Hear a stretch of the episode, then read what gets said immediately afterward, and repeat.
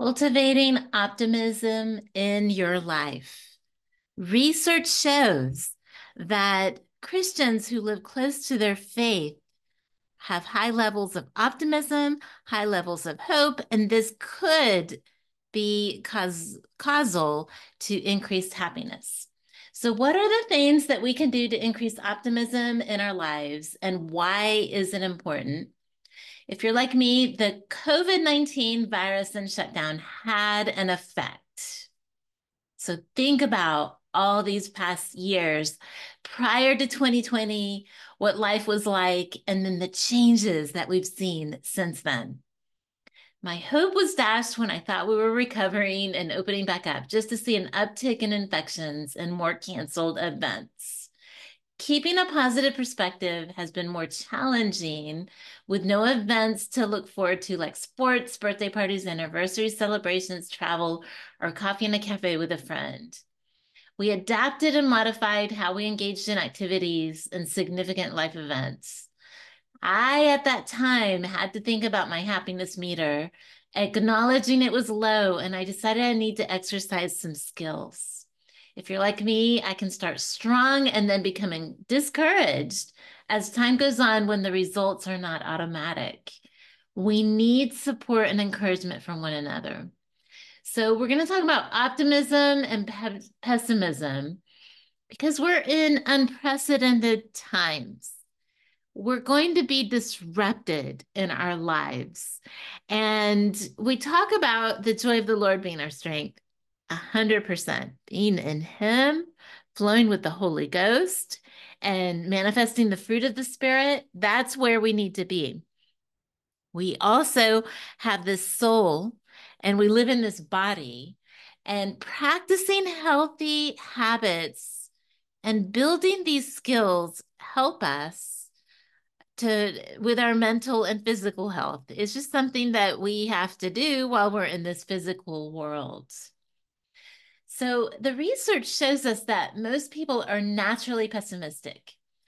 We don't want to be discouraged by this because we can learn the skill of optimism. Certain percentages of happiness and optimism is genetic, and certain percentages are um, learned. And it just depends on the person. I've heard the average for happiness, it can be up to 50%. That's a high percentage, just genetically happy and then the rest you have to work on. And some people, it's a lot lower. And naturally, we are pessimistic. Just think about when something happens, look at our news, look at the media. It's based on pessimism. Um, and I can say there's been times when people have called me a Pollyanna because of my optimism and because I regulate my emotions and I land on happy and I have hope, the, regardless, because this world you know, it could come to an end, but I know there's Jesus and I know there's heaven. So I have hope. And that puts a smile on my face. And not everybody understands that, and not every Christian understands it. Um, so we're going to talk about how to develop optimism because it's so important during adversity to practice it um, through daily actions. Okay, so what is pessimism? Well, the research shows us it encourages depression. It's associated with a weak immune system. It feels down, blue, sad, worried, anxious. It's a self fulfilling prophecy. We avoid challenges and fail more frequently, even when success is possible. Martin Seligman said the best thing one can say about a pessimist is that his fears were founded. Okay, so the benefits of optimism happiness, vitality, hopeful, confident, cheerful. Optimism can be learned. The Ellis ABC model. Um, we can learn how to respond differently to adversity by talking ourselves through defeat. Yes, I am telling you to talk to yourself. I talk to myself Sometimes I see myself doing it in public. And then I see people with severe mental illness who are homeless and they're talking to themselves. And I'm like, that's exactly what I look like. And it's because I, I, know the benefit of talking out loud because our ears, our brain is going to hear that. It's very different than thinking it. And there's benefit to it. So there's a tip right there. Talk to yourself, talk out loud. And yeah, don't do it in public because it looks a little weird. Um, so the Ellis ABC model A, adversity, the event that happens. For example, I have a flat tire. B, belief, how the adversity is interpreted. So my response to that flat tire I always have bad luck. Why does this happen to me? C, consequences. I have feelings, there are actions. Example, you feel hopeless, angry, grouchy, yelling at your spouse in the car. So you take it out on them. The ABC method is how we redirect the pessimistic attitudes we all have.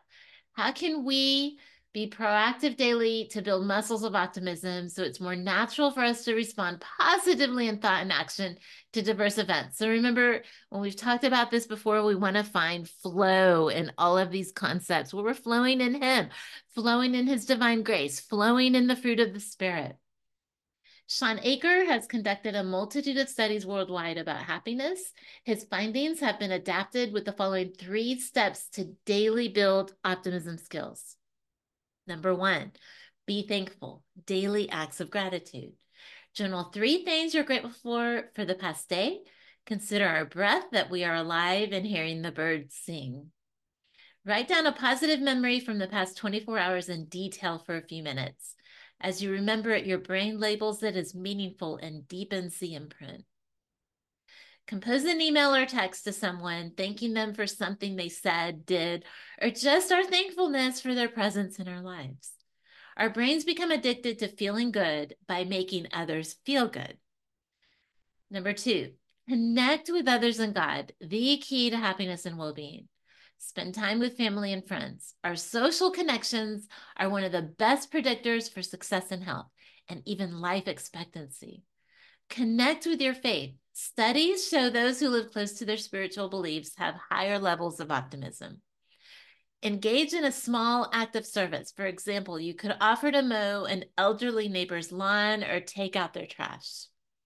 A large volume of research shows that people who are more religious, spiritual, have better mental health and adapt more quickly to health problems compared to those who are less religious and spiritual. The possible benefits to mental health and well being have physiological consequences that impact physical health, affecting the risk of disease and influence response to treatment. Do what you can with what you have and let go of what you can't control. Make a list of things you're not in your control, the amount of emails in your inbox, the war in the world. Make a list today of things that are in your control how you manage workflow to respond to the emails, making good decisions in how you live your life. Write down the items you listed that you cannot control on a balloon and let it go into the atmosphere. I'm not joking. It may seem silly, but you need that visual. This symbolizes your decision literally to identify and let go of what is not in your control daily. The Christian perspective on gratitude um, is is immense, and um, this is something that we are practicing with optimism. Is that we have a lot of gratitude towards God and that feeds into our optimism. So, as you practice these skills, you're going to notice that you're going to feel better, your mental health will improve, and you're going to be more in tune with God, more in tune with the Holy Spirit. And you're going to spread joy to people naturally. It's just going to bubble out of you. And don't be surprised when they ask you, How are you? What's going on? I see a, a change. It's okay to admit this because it takes intention to practice this, just, just observe for a day before you even start this and listen. Listen to yourself, but listen to other people. How many times are we defaulting to pessimism, even as Christians? Uh, because it's it's more of um, natural for us to do that and we can make that change and it will make a difference in the atmosphere and affect the world around us.